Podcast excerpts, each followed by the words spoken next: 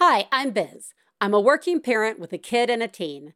It's been 10 years since the show began, and a lot has changed on the show and in the world. But by elevating the voices of others, we have learned we are not alone and we are doing a good job. This is still a show about life after giving life. This is One Bad Mother. This week on One Bad Mother, when is it my turn to play? We talked to Jason Schreier from the video game podcast Triple Click about gaming while adulting. Plus, Biz got it. Woo! Kind of a quiet check-in because the baby Woo. is napping. Toddler, I guess toddler's napping. She's almost two. Content warning, puke warning. Today I mom leveled up because mm. I caught puke and like real puke, not just what's my mother doing? Not just um like breast milk, but no puke in my hand. Ah, So that happened. But you know what? Mm. I've been able to just kind of keep it chill and my kid is not upset about the fact that she's been puking and she's been really like great about communicating when she's going to puke, which is nice. So yeah, I, I might actually be able to get some more work from home done this afternoon. So I don't know about you, but I'm killing it. Yeah, I do know about you. You are also killing it. You are doing a great job. Thank you. Bye. next level. How appropriate for a show in which we're going to talk about video gaming today. First off, you are doing a great job. I just want you to know catching puke, and thank you for clarifying what type of puke. Catching puke in your hand or hands is definitely on the high end of things that you might do when kids get in your house. And no one tells you that. Like it, that's on the list of pooping in the tub. Not you but your kids. But maybe you. That's okay. Our bodies all are different if we push a kid out. Or if a kid wound up in your house and you're just like fuck it i'm too tired i'm just going to poop in this tub that's fine too anyway no judgment here the point is you can't really tell anybody that i mean you just can't there i mean you can but people are going to be like, that's fucking disgusting. Unless it is another parent who is honest. And then they will say, me too. or, wow. And then they'll high five you because they aren't afraid of your hands. They know they're clean. They'll high five that hand. That's right. You are doing an excellent job. And this is the place that we can all hold these very odd moments in our lives for and with you. You're amazing. How am I? Well, I'm here. Chug, chug, chug. Chug, chug, chug. Little train. Chug, chug, chug. Choo, choo, choo. I'm all right. Uh, Mama is still doing well in the grand scheme of of dying. I cannot think of a different way to put it, but I mean, you know, I don't know. And we have the most wonderful, the people who, hospice workers, are next level amazing. And we have the most amazing team. And I think and what's interesting is I think what is something most of us might be able to relate to, especially as parents of having kids in our house, that like sense of putting others before you, in particular your kids' needs. And then you get to this stage in your life where you really need to put yourself first. And if if you haven't been practicing that most of your life or been given the space to practice that, it is hard. And so it is such a gift to watch our hospice team help mama understand that she deserves the kindness, that she deserves pain management, that, you know, she doesn't have to wait to till it gets bad. She, she can treat it now. And it is also a lesson for me. So I, you know, I just thank you. If you are out there and you work in hospice, thank you. You you're fucking amazing. Additionally, what is it that I thought I got? why am I talking about I got it? I was like, I got it. What was it? Guys, when I wrote this opening for the show, the this week on One Bad Mother, I said plus Biz got it. Now I I wrote that 10 minutes, not even 10 minutes ago, and I have no idea what it is that I was referring to. I don't know what I got. I have not, didn't get a cold. I'm all right. I didn't get a new car. I didn't get kicked in the knee. So there you go. That is, I got it. I got, I got it. Well, whatever it is that I got, I hope I enjoyed it. I know what I need.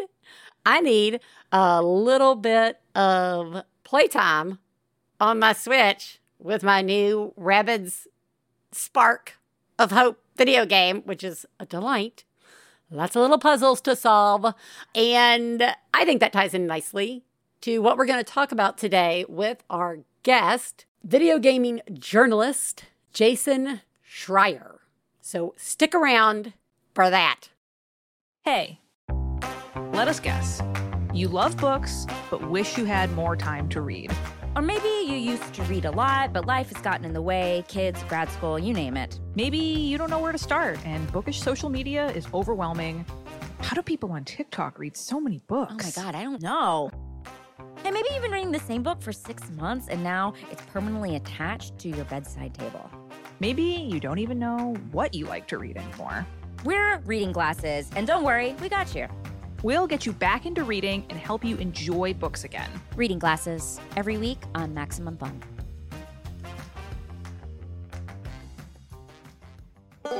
Please take a moment to remember if you're friends of the hosts of One Bad Mother, you should assume that when we talk about other moms, we're talking about you. If you are married to the host of One Bad Mother, we definitely are talking about you. Nothing we say constitutes professional parenting advice. Biz and Teresa's children are brilliant, lovely, and exceedingly extraordinary. Nothing said on this podcast about them implies otherwise.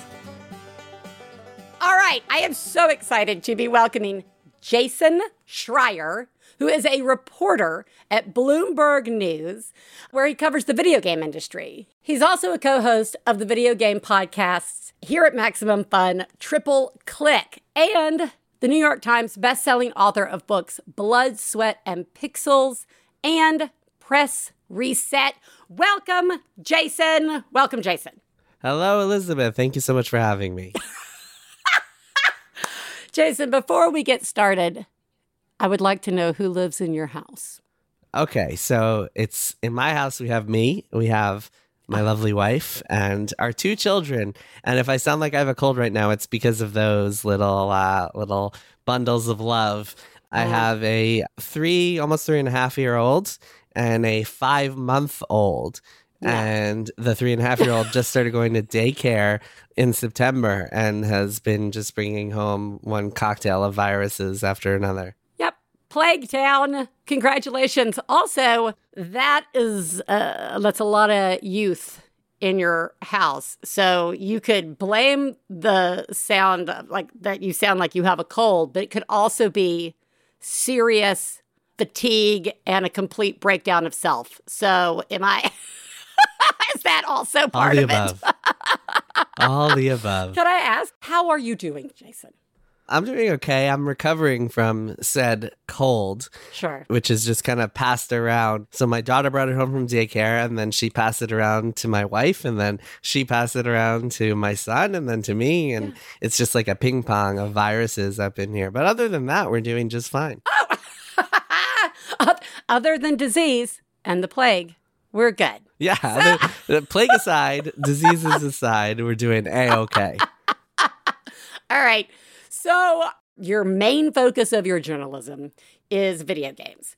And I I really enjoy the video games. And I could derail us into my 20s with Legend of Zelda and like smoking lots of things and waiting tables and being up all night playing it. Anyway, but that's not what I'm going to talk about. But I'm going to talk about we got, I will give you a little brief background on our video game scenario in our house, which is we had none once we moved. We used to have it all when Stefan and I were young and carefree. without children. I mean, we were garage band. We were like, yeah. Like, I mean, it was, uh. and then we had children and we moved and we did not bring the video games out again. And we did not get video games back into the house until the Switch came out. And then we were first of the line Switch buyers with, you know, Legend of Zelda, with the, you know, Rabbids, with all these cute, adorable, great fun games. Our kids were eight and, I don't know, four, five, I don't know, something like that, whatever the math is. We hadn't done any online gaming with that. I mean, they were doing like Animal Jam and stuff like that, which is like a math based online video game. But we hadn't, and not because we were anti video game for our children.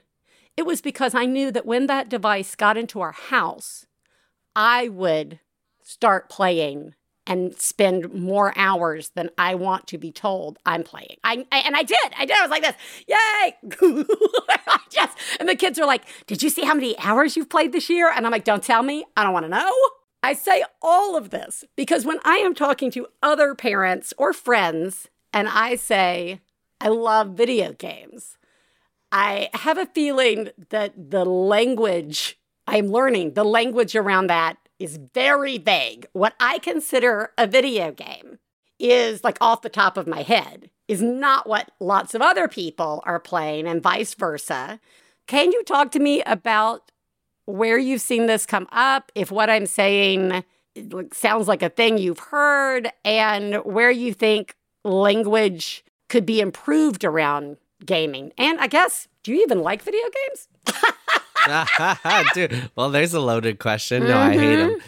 I mean, so the the the premise of asking someone like or saying to someone I like video games or asking someone do you like video games is if you think about it kind of a silly question like would Yeah. you ask someone like hey do you like TV shows like would you ever ask someone like hey do you do you watch movies do you read books. Like it's so it's such a all-encompassing term. And i think the the struggle with language there is that like if you say to someone do you like video games?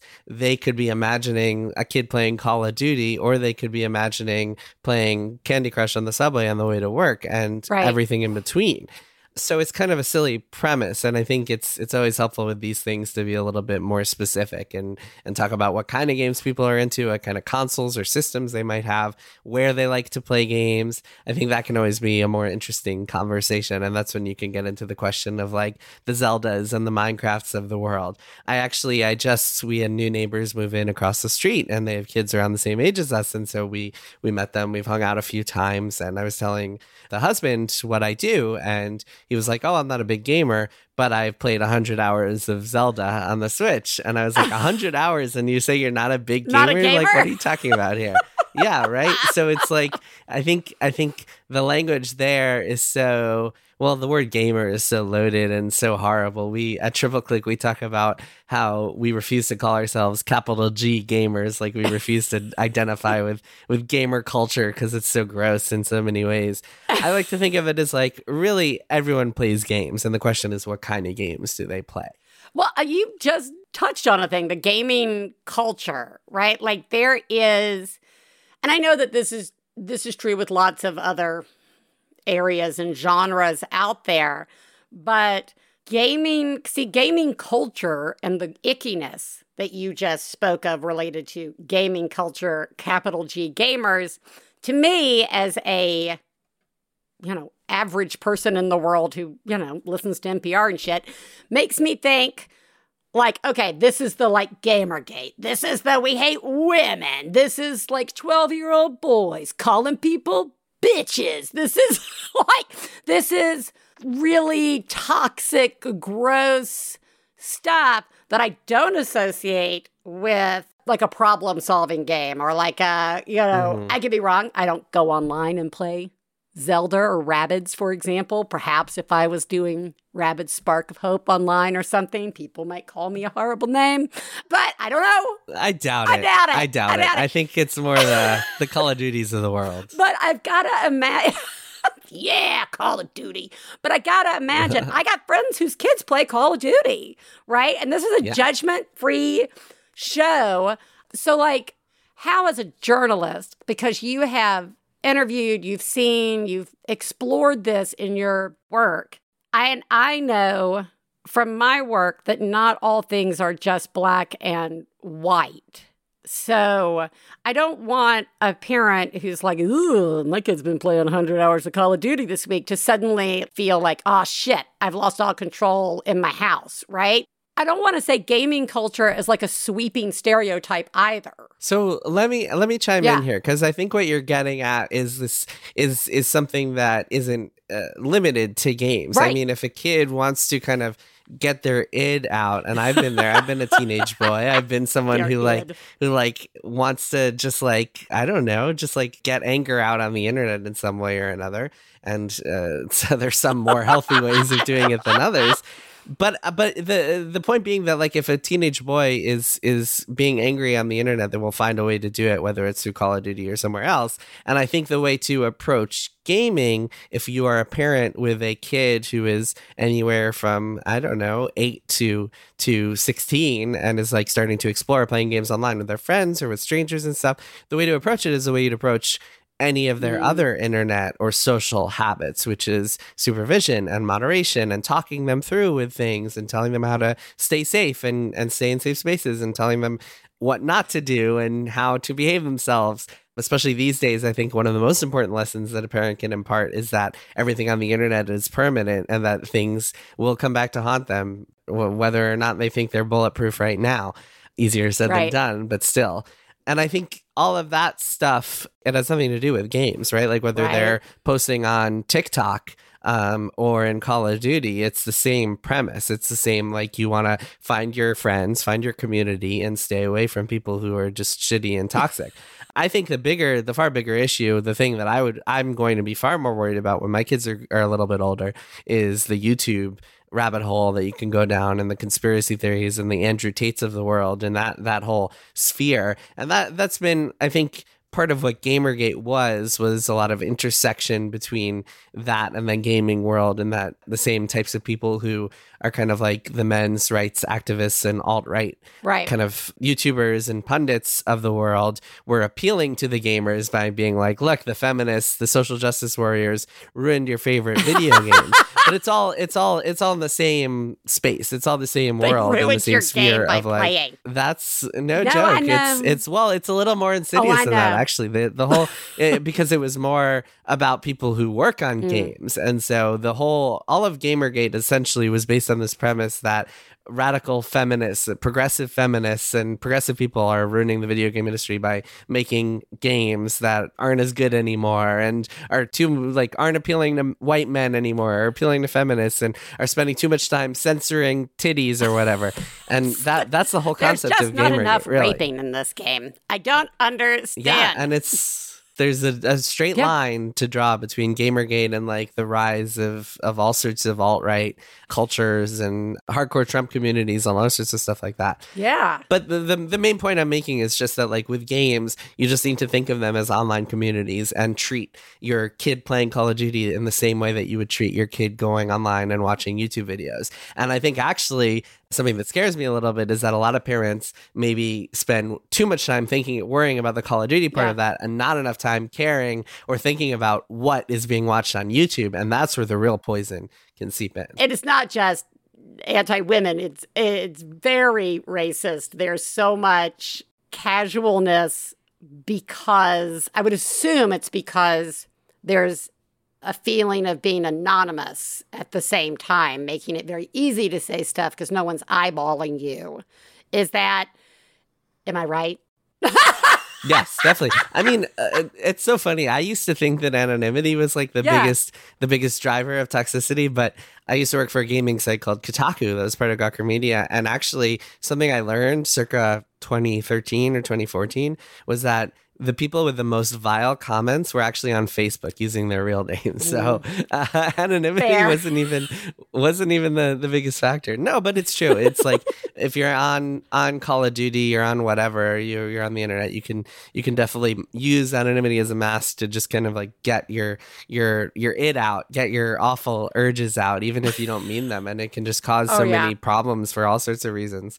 I mean, it's really unhealthy. It's really something that a lot of parents need to talk to their teens about and be like, look, I understand that you you want to get you want to like get some feelings out, get some aggression out, whatever. Let's find a way to do that that's healthy that doesn't have a negative impact on other people. That's that I think is really important.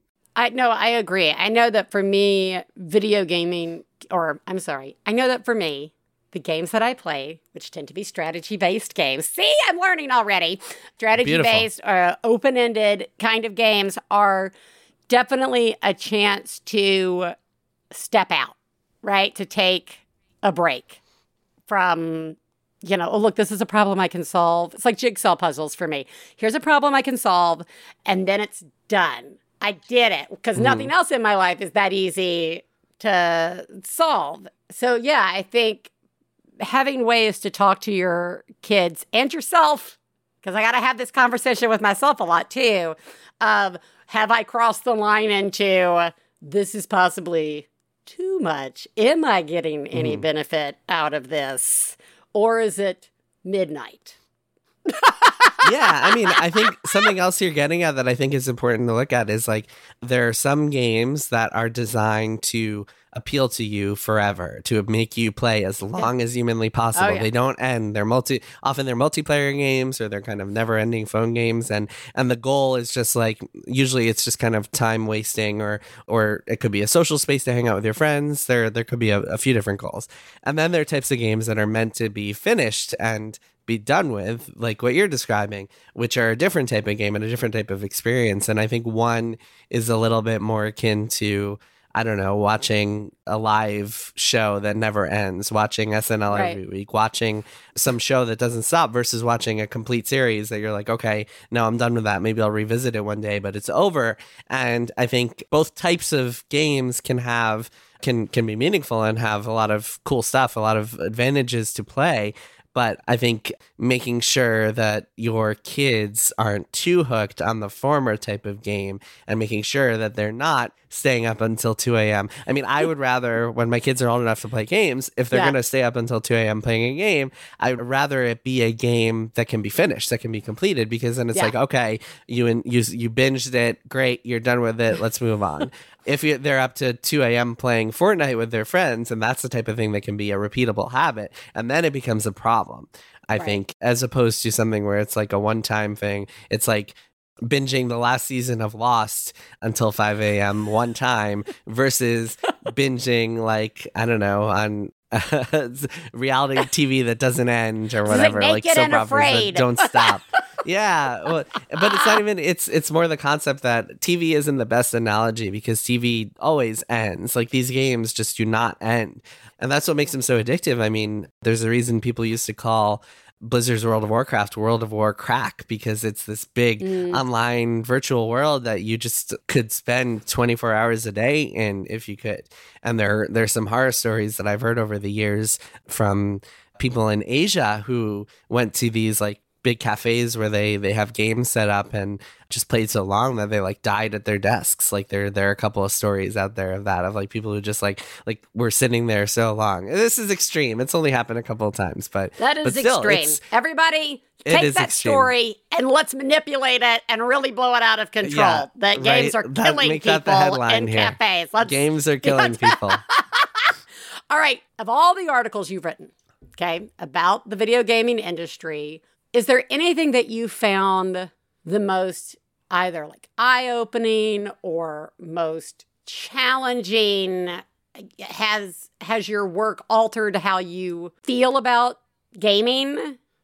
Yeah, well, so one of my areas of expertise, one of the kind of the beats that I cover most extensively is labor in games and the way that the workers behind these games are treated and what they have to go through to actually make the games. That's what both of my books so far are about, and it's what I've written about a lot over the years. And that's certainly given me a new perspective on like playing these things because I know how much work it takes to actually make them and, and the conditions that they're made under. It's also given me all sorts of perspectives and thoughts on unionization and workers organizing in the video game industry and all sorts of other issues. So that obviously we've been talking more about like playing Yeah. games and kids playing games and the culture around it, but the behind the scenes labor issues are a whole nother can of worms that I have been kind of focusing a, a lot on over the years. Well, and has that impacted how you what you play? Um, I wouldn't say it's impacted what I play. It's definitely impacted the way that I might think about games and the way that I might I don't know, play something and be like, "Oh, wow, this is this looks really good. This is really beautiful these graphics." I wonder how many man hours it took to just like come up with this. I wonder how many people were like not seeing their kids uh, staying late Yeah. at work to actually finish this, which is an unfortunate thing. I do try to separate the two when I'm playing the games, but yeah, it's that that that's how it's had the biggest impact. But I do still try to to answer one of your first questions. I do play as much as possible, and one of the reasons for that is because it helps me do my job. It helps me be able be be equipped Yeah. to talk to people and understand what they're saying and understand what they do all day by playing as many games as possible and just kind of knowing what they're doing. That's funny. My husband is a themed entertainment theme park experience designer. So when he shifted into that career several years ago, I, w- I remember saying to him, Well, you've done it. You have gotten the perfect job for 12 year old Stefan, right? Like sometimes there are perks, like I had to go to all these theme parks. He has to go travel and try all these different like ride styles out. And then there are the Nice, downsides of like having to watch the entire Shrek series so he can write, or Chipmunk series so he can write things, you know, based on that. So your partner, your spouse, your wife, how do they look I, i'm asking this question. It's a little loaded because when i had we had very little children in my house uh, in my house you like that? When we had very little children in our house and i was a haggard and broken mess there were times i got a little resentful when Stefan had to go and watch a movie or had to do right? Like it was like how dare you enjoy a magazine? You know you get we had to work through some stuff during that time. You and my wife would have a lot to talk about. I'll, I'll recommend some episodes for her. Uh, but I gotta imagine how, like, you have kids in your house now, and uh, you're obviously not a jerk, right? So I don't know. Maybe you are. So far, I don't think you're a jerk. With that sort of, how do you feel? And this is totally, I want your perspective, your experience. How is that balance for you right now? So it's actually pretty easy because I can get away with playing games during work hours Right. when I need to. And so when I'm covering something for work, I can just sit at my desk here and have one eye on my laptop for breaking news and stuff, and then the other on my computer screen playing whatever. Um, I also the kids go to bed at Mm. seven thirty, and then so we have a couple hours to do what we want. So I never play games. I mean, unless I'm like on my Switch while the kids are play. I never play games during the weekend Mm. days, like during during days when we don't have childcare. We're always with the kids. We're either watching them in the living room or just like out doing something with them. Occasionally, I'll sit there playing a Switch game if the kids are like otherwise occupied, but it's very difficult to Yeah. focus. So almost the entirety of my gaming time is at night when the kids are in bed or during the work workday when the kids are being taken care of. So that's the answer. Actually, it's funny. Uh, my wife, what bothers my, my wife far more are two things. one is one is that I watch uh, NFL football, which which is during the day, and that that that bugs her because she hates it. But two is, and this is unavoidable. The thing that's hardest on her, I would say, is when I have Yeah. to travel for work, and that's when we have to bring in one of our parents, uh, one of our sets of parents, to come and help out. And that's when she gets a little resentful of like, oh man, you get to stay in a Hotel. hotel for five days without your kids, right? But I mean, that's that's part of my job. Like, I can't really can't really be avoided. I try to limit it as much as I can, but I have to do reporting trips every so often. But yeah, as far as the day to day game stuff, no, that that I I've managed to balance, and I'm very lucky because my people always ask me like, how can I as a parent Yeah. find time to play games while also like raising small children? And I'm like, well, you got to get a job where they let you play play games games. during work hours. That's that's the answer. And so I do feel bad that I can't give people like a really good answer there. But I will say, like, I think most parents out there, other than like the first Yeah. few months of newbornness when there's like no schedules, usually most parents are on a schedule where like the kids are in bed at seven, seven thirty. And so I mean there can be nights when you choose like instead of uh, watching whatever Netflix show. Well, not not just that, but also like uh, you. Let's say you have seven. Let's say you go to bed at ten, and the kids are asleep at seven thirty. You can maybe some nights you spend with your partner bonding, watching TV, whatever, and then some other nights you go off on your own and get some gaming time in. that is actually everybody's first few years are very different with kids in their house. But I do think the way I found balance personally, two ways. One was I I my husband loves movies. So he goes out and watches movies like in the garage and then I will play video games, right? Or Mm. like right now and I say right now, but everybody knows for the last like 3 years, my youngest, who's 9, still needs somebody to be in the room right next to their room until they go to sleep. Thanks, COVID. And so I oh no! I play in the other room. Ah. It's a great time. But be warned, everybody, when we got that switch and we I tried to trick children into thinking that watching me play was fun, that equates to children constantly telling me what to do in the game. And I'm like, this is not relaxing. stop it. I will go up that what I, what I want to know, what I want to know is at what age do the kids have to be before you you have a little bit more free time, like on Um, weekends and stuff? Before the weekends are back to yours. 32. No. Okay, that's No, it. I will say, so I've got- I and 9 and you know they're they both are wired uniquely with different needs. But i will say that video gaming on the switch was something that kind of gave me a chance to just sit. Like i am happy to sit next to ellis and watch them play. And i am happy to have ella i, I actually have a hugely high tolerance for like being told what to do in a video game because it means I'm not doing something that I really don't have the bandwidth for, right? And then later I know I can go and do what I would like to do in the game. And I think probably the hardest was once they were both like in elementary school and I wanted to play, like even now with my newest game, my husband works at home and I have to be like, you know, okay, I'd like you to go work in the other room because I just want to play video games and not feel bad about it. Right? And he's like, you can play as many games as you want. That's why you have to play in handheld That's mode. right. On the That's Switch. right. So, all right. It was kind of my last question that because you you touched on this at the beginning when we were talking about language, like when you do you like Uh-huh. TV? Right. You, this broad base. So we have a game that we have played in the past called Is It Cake? Right? Like is a brownie cake? And like I would say, no, it is not a cake because it doesn't have the icing. It's not like that, whatever. Is a muffin a cake? No, it's not a cake. Some people think it's a cake. Is it a video game? Is it not a video game? This is your opportunity to be totally snobby right now. is there something that people can't, or a genre or whatever? Is there anything like that for you? No, not really, because like I don't really think uh, the the the terminology video game doesn't mean much Right. to me. That's the thing. I don't I don't put a lot of like it doesn't I don't have it doesn't have a lot of weight for me. You've just spent your So- entire professional career dissecting it. So I don't understand why, Jason. yeah, well, I I'm I'm more interested in the business behind Sure. it and the culture behind it than I am in like trying to gatekeep who what's a game and what's not. There are a lot of people out Yeah. there who will be like, "Oh, mobile games, Candy Crush is not a real game." But I think that's kind of nonsensical. I think everything is if if you can play it, it's it's a game. If it's if it's a digital experience, it's There a game. That doesn't I don't really see the need to be snobby Did you see how quickly I tried to turn this show into something combative? Did everybody see that?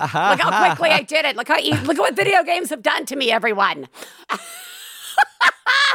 All right, well, Jason, I very much appreciate you coming on and talking to us about this because I do think video games, for whatever reason, are sort of an experience that very and very easily done. I say this because I myself have done and continue to do this video game as part of screen time for kids is really something that's very easy to be like, they're just doing that. And I'm walking away and I'm having my uh-huh. coffee. I'm having like what it is so easy to do it. And I really appreciated your take on it being less about the game and being more mindful about the community and and not less about I mean everybody you know your kids, right? Like you know what they what's going to trigger some stuff and what might not.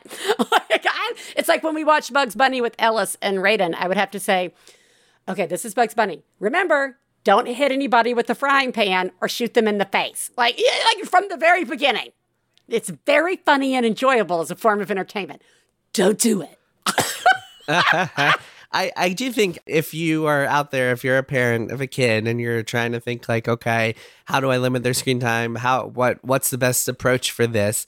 I think one healthy way to think about it might be dividing in your brain online games versus mm. offline games and letting your kids have kind of different amounts of time or different kind of guidelines when you turn off the Wi-Fi on the console and you let them play stuff offline versus stuff online because the stuff that's online can be a lot more addictive, a lot more absorbing, a lot easier to just kind of like stay up until 5 a.m. playing with your friends versus the stuff that's offline, which can be isn't necessarily less addictive, but it can be more contemplative. It can be more easier to pause the game and do something else, easier to turn it off, easier to play in chunks. Yeah.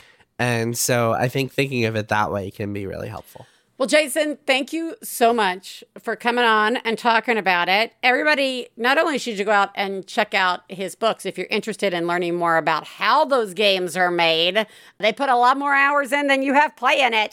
Everybody knows where to get books, but we'll still link you up to where you can easily get a copy of Blood, Sweat, and Pixels, as well as Press Reset. And you can hear Jason on Maximum Fun's Triple Click, which is yeah. delightful.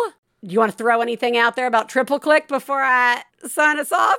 Yeah. Uh, well, so triple click, I think one I think there there would be a nice intersection between triple click and one bad mother because I think that what we try to do at triple click is we try to do a podcast that's like for yeah. adults who play games and it's not for gamers it's which i think is an important distinction like we make our podcast for people who enjoy games and sometimes for people some of our audience plays games all the time that's all they think about which is totally fine but they're still adults yeah. as opposed to gamers and also like kids i'm sure listen to our show too but it's it's more like i don't know what's the best way to put it more sophisticated thinkers than kind of your we're not we're not out here talking about like video game console wars yeah. xbox versus playstation or like a lot of other stuff that you might you might see out there. So yeah, check it out. It's a fun show. We have we have a lot of fun. I, I will say I love the idea of kids listening because I have found my ticket to being the coolest parent ever in the history uh-huh. of the world is walking onto that playground like three years ago or four before the pandemic and hearing somebody talk about Zelda and me being like, oh, what do you need to know? And then being like, you play? and I'm like, oh, honey, I do play. I got the motorcycle. Yeah, and they're like, what is a motorcycle. And then you're like, uh huh. And this is, and, uh-huh. and also being able to go to kids and be like, how did you get through this one trial? I can't. One trial was so hard for me. My child could do it in like, my child can kill the Lynels in like less than a minute. Nice. I die very quickly. well, I can take down any other beast, right? So uh, anyway, it's it's if you want to be cool, you can listen to Triple Click and pretend that you're cool. Use their information. Jason, thank you so much. I hope you recover. Yeah, thanks, Elizabeth. Thanks for yeah, having me. Absolutely.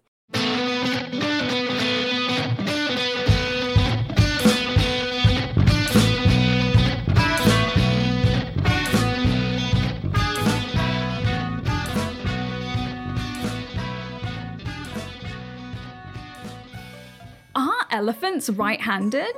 What's the middlest size in the universe? What is the history of fan fiction? Let's find out together on our show, Let's Learn Everything, where we learn anything and everything interesting. My name's Caroline, and I studied biodiversity and conservation. My name's Tom, and I studied computer science and cognitive blah blah blah. blah. Mm, did you?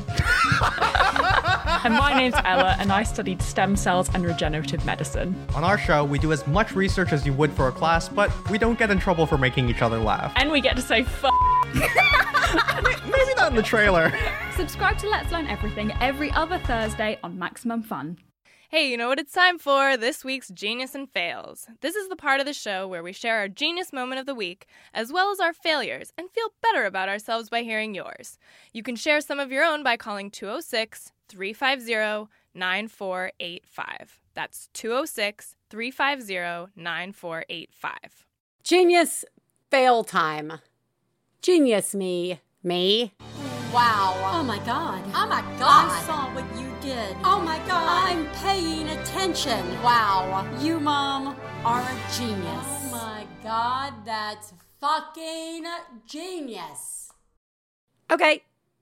I went away. I did a little self care. We were all supposed to go to the beach for two days, like my folks and my sister and me, just as a nice trip. And then the weather here in California made it so that wouldn't be that nice a trip. But my mom and dad said they still wanted me to have two nights in a hotel because that would have been a break for me. So they got me a room at the hotel my sister stays in when they come. And I said, yes. And I did it. I brought my puzzle caddy with me so I could work on a puzzle in the hotel and I brought a candle that I like. So I I said yes to that self-care and it was a good choice. Hey Vince, I have a genius and I'm so excited about it and no one cares. But I am wrapping up all of our old Christmas books in recycled wrapping paper. I'm trying to save the earth. I'm trying to save myself some time next December. We have a tradition where I let the kids choose a book every night and we unwrap the book and read it and it's a lot for me. And I, I started late this year because I couldn't get my shit together to wrap the books, but I'm doing it now and they're going to be ready next year or this coming year, this December. And I'm just so excited about it. And I know that we are probably going to be moving this summer and this might turn into a fail because I won't be able to find them. But for now, it's a genius. So I just wanted to call and tell someone who, who might give a shit. I'm so excited about this. All right. Everyone, you're doing a good job. Bye bye. Okay, not only is this a genius and you're doing a good job, it is such a great thing that you're doing that you should just take off the rest of the day. Like 100%, you should be done. Okay, first of all, that is a really nice tradition. I, that is a nice tradition. It falls into that like, uh, borderline genius fail traditions that I know my family has, where you're like, this is a great idea. And then two years later, you're like, why is this a tradition? This is so much work. Does anybody care? But it doesn't matter because right now they care. And right now, you are thinking ahead. That is so, next year, it's going to be so easy. And you're going to remember how easy it was. And you're going to be like, I'm so great. I hope you realize that you did this when December rolls around later this year and that you had totally forgotten you'd done it. So that when you find them, you're like, oh my God, I am the best. And I hope you do that on a day where you need to remember that you are the best because you are doing a great job. Failures. Fail, fail, fail, fail. You suck. Fail me, me. Not a problem. Two things. On my very important self care getaway, I forgot to pack like all my skincare stuff, you know, lotion, hairbrush stuff. You know, I didn't realize it until after I got out of the shower and was like, everything's so dry. My my face, my beautiful face. So that was so I knew I was gonna have to go home to get them because I'm just staying in a hotel in like a couple of miles away from my house. And then because Ellis, who had been so understanding of my need for this two day trip, I mean, just in an epically, amazingly empathetic way, the day I left, kind of forgot all that great empathy and was like, "Ah!" like, don't leave. I was like, I have to leave. And so my backup fail is that I visited Ellis on my time away. I came home and visited. Some really good self guess. I was like, Stefan, what was my fail? He was like, You came home on your time away. And I was like, Yeah, that's it. You put your finger on it. Oh well, baby steps. Hello, OVPs. This is a fail. So I have a seven and a half month old fail. No, that's not it. Um, so I have a seven and a half month old, and that is relevant to this story. So I'm at school, I'm teaching, and I all of a sudden have to start playing the game. What is that smell? And it's not my student. I teach middle school, but it's not my students. I'm like, this is not this is not a good smell. And I'm wearing, you know where this is going. I'm wearing my Oh, yeah. favorite sweater, and uh, I discover that that smell is me, or specifically Oh, yeah. my sweater. And I realize it's got, oh, it's got spit up on it. And it's like, luckily it's in a part where you like can't see it, but you can smell it. That's not the fail. The fail is, Biz, Yeah. I don't remember the last time my seven and a half month old spit up. Hmm. I don't know. He's been Yeah. a really good eater lately. So not only, so the fail is not only is there spit up on my favorite sweater, Yeah. but I haven't washed this sweater in enough time Yeah. that I don't know how long the spit up has been here. Guys, we're talking like before Christmas at least. It's January. I don't I don't remember the last time my child spit up. I really don't. It's kind of nice that I don't remember until I find some spit up. So um I am failing at laundry clearly. Yeah, I don't I don't I don't know. I don't know how this happened. But uh hopefully you're all doing a good job and I hope your day smells better than mine. I suck. Bye. You do suck. You're the worst. Everybody can smell you. What's hidden in all this is that your baby is seven and a half months old, which means for people who are not currently experiencing super brain, what we lovingly call mommy brain here, because I hate the fucking term mommy brain, super brain. If you're not experiencing super brain, you might think, I can remember something that's happened in the last seven and a half months. I mean, it's not that long. It's seven and a half months, right? It's like what you did last summer or something, right? So there's this beauty in the fact that it could have been as long ago as like seven months, which is like, in a grand scheme of things, a rememberable time. And so not only is there the fail of not having washed your clothes, the fail of not having known you smelled, there's also this weird fail of no longer having the sort of brain capacity for remembering how time and space work. So that is a, a children's book that I clearly need to write. Also, the smell. You live in your house, you don't smell it, right? I am, I have walked out of my house and I don't even put things in my closet anymore because that's where the cat boxes are. And I have gone out and been like, I smell like cat pee, but I don't know it until I am out in a public place surrounded by people who don't live in my house.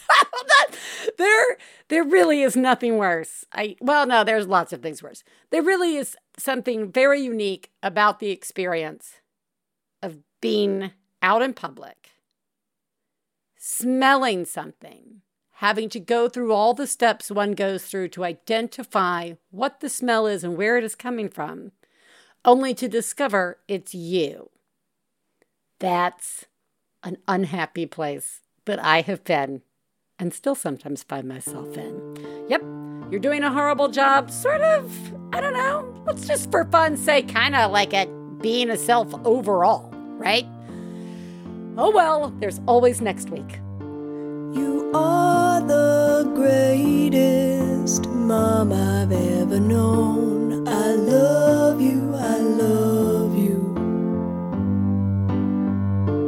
When I have a problem, I call you on the phone. I love you, I love you. All right, everybody, it's time to listen. Oh boy, it is time to listen to a mom have a breakdown. Hi, Biz. This is a really defeated rant. I have a three month old and a few months away from two year old. I don't know, two little kids under two. And it's been raining for so long. My partner does shift work, so for seven days they're at work the whole time, all day, all night. Um, you know, and I thought it would be nice because my toddler's not eating anything. And it's been raining, and I don't know what to do to get these two little kids out of the house to have the baby nap in the car seat and go to some silly chain restaurant where nobody's going to care if they're freaking out to see if my toddler will eat some cheesy soup in a bread bowl, right? That's exciting. A bread bowl. and so, of course, you have to pick up your food at the counter. And I wanted a cup of coffee, but they just give me a cup. Like, here you go, fill it up. So I've got the toddler on my hip and the baby in the stroller napping. And how am I supposed to fill up a cup of coffee? I can't fill up a cup of coffee. I try to fill up the coffee and it's spilling on my hand and scalding my hand and I'm trying not to swear while I'm holding my toddler. And and then, you know, I just left it. It's like, forget the coffee. You know, there's there's high chairs, but they're only in the corner. And how do I grab the high chair with the stroller and the baby? I only have one hand, and I can't walk away from either of your kids. No one tells you that you can't just walk away, even a couple of steps. And there's people everywhere, like little old ladies out on lunch dates and you know other families and tons of single people working on the laptops and just nobody helped me everybody looked at me but nobody would help me. And then i'm supposed to somehow balance the hot soup in the same hand as i'm holding my toddler while walking to the table. And i i did it somehow without her sticking her hand in the hot soup and without spilling it all over me like I did with the coffee. You know, and uh I just don't understand how many people I walked by who just stared and nobody cares. Nobody could just like help me get set up or get a cup of coffee or a high chair or sit down at the table oh, and you know I haven't slept more than a couple hours in months. But I'm just I'm so tired. It's so lonely. And there's the timer. Time to put baby down for a nap. So thanks. You're doing a great job. Bye. You're doing such a good job at something that is inconceivably hard. I say inconceivably because we are still fighting the narrative that it is supposed to be easy. I remember how much I hated feeling like I shouldn't even leave my house because I knew it would be hard and I knew it felt like people if they saw me struggling uh, essentially were like, "Well, then don't go out." If you can't handle it, you shouldn't do it. Right? And that the word that you kept saying over and over again that really really triggers stuff for me is help. I just help, help me, help me. I need help. I am surprised you did not just stand in the middle of that Panera, I know where you are, and scream at the top of your lungs, Help me, somebody, just help. God damn it. Right? Like, I, and I mean, if you've been listening for a long time, you will remember, like, I had that moment at the Whole Foods with, oh, nothing more. more obnoxiously white sounding than my emotional breakdown at a Whole Foods with my baby. But like I had gone out because I needed to be out of the house and like Ellis wouldn't stop screaming and my boobs hurt and like I was I literally was walking through Whole Foods crying and no one offered to help. I had to find a changing room at Whole Foods. Who knew they had changing rooms? But they do because I guess you're trying on comfortable clothes at Whole Foods that are made of hemp. And I just sat there and cried. I was cried and Ellis was crying. And like a trip to the store became a two hour emotionally scarring forever ordeal. So I see you. That situation does make you feel helpless. And that situation can make you feel really alone. And it sounds like you're in a partnership in which your partner has a really difficult work schedule. That is hard. And we have talked on the show multiple times that you can be surrounded by people and still feel really isolated when a kid gets into your house. And I will say, especially when they are really that young, because it is like having eight cats attached to you and they're all scratching and they're all yelling and they're all pulling and you're trying to walk through the world like yourself or something. Like yes this is reasonable for me to come and get soup and coffee right? And they're like just just chaos all around you and you haven't slept. You're not getting good sleep. And i i oh, i i see you i see you and i really appreciate you sharing that you deserve fucking coffee. You deserve a soupy bread bowl. Fuck it. Just get the bread bowl without the soup in it. Put it on your toddler's head like a hat. They can just pick at it, right? Like this is survival mode right now, my friend. Whatever helps you should be your priority. Wow, did you like that super shitty one bad mother advice that I'm not supposed to give? Um, sorry. I'm just like circling back. I'm like circling back to the beginning with my mom and like the hospice and like everybody else's needs. I don't need, I can feel pain. I'll just pour hot coffee on my hand. It's okay. It's not okay. It's not okay for any of us.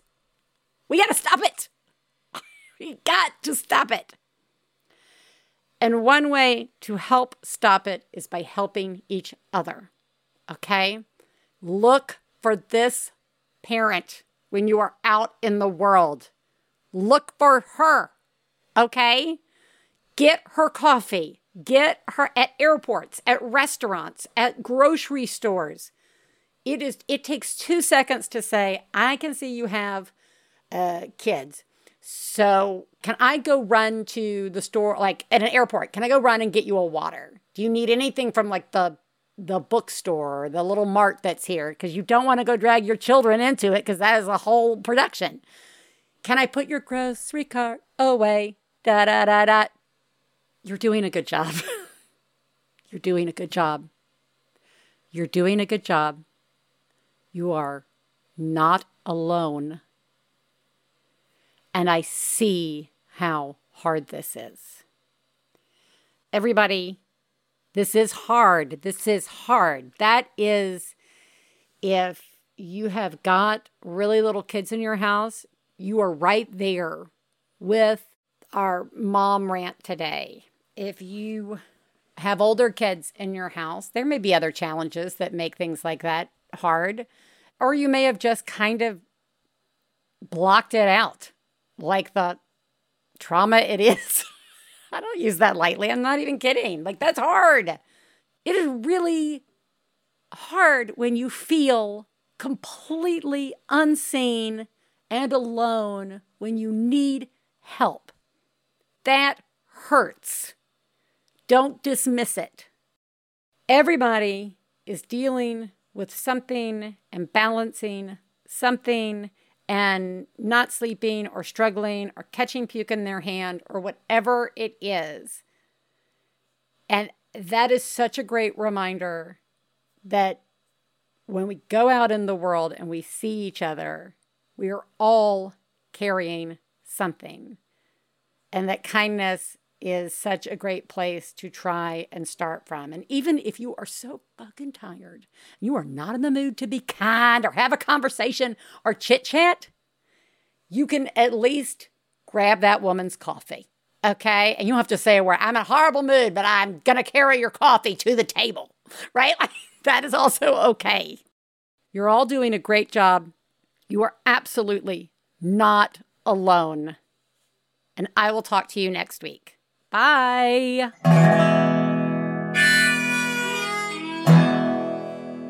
I got to low down mama blues. I got to low down mama blues. Got to low down mama blues. Low down mama blues. Got to low down mama blues. Got to low down mama blues. You know that right. We'd like to thank Max Fun, our producer, Gabe Mara, our husbands, Stephen Lawrence and Jesse Thorn, our perfect children who provide us with inspiration to say all these horrible things, and of course, you, our listeners. To find out more about the songs you heard on today's podcast and more about the show, please go to MaximumFun.org slash One Bad Mother. For information about live shows, our book, and press, please check out OneBadMotherPodcast.com. One Bad Mother is a member of the Maximum Fun family of podcasts. To support the show, go to MaximumFun.org slash join. Well, daddy and baby fussing fight, got low down mama blue. Oh, said daddy and baby fussing fight, got low down mama MaximumFun.org. Comedy and culture. Artist owned, audience supported.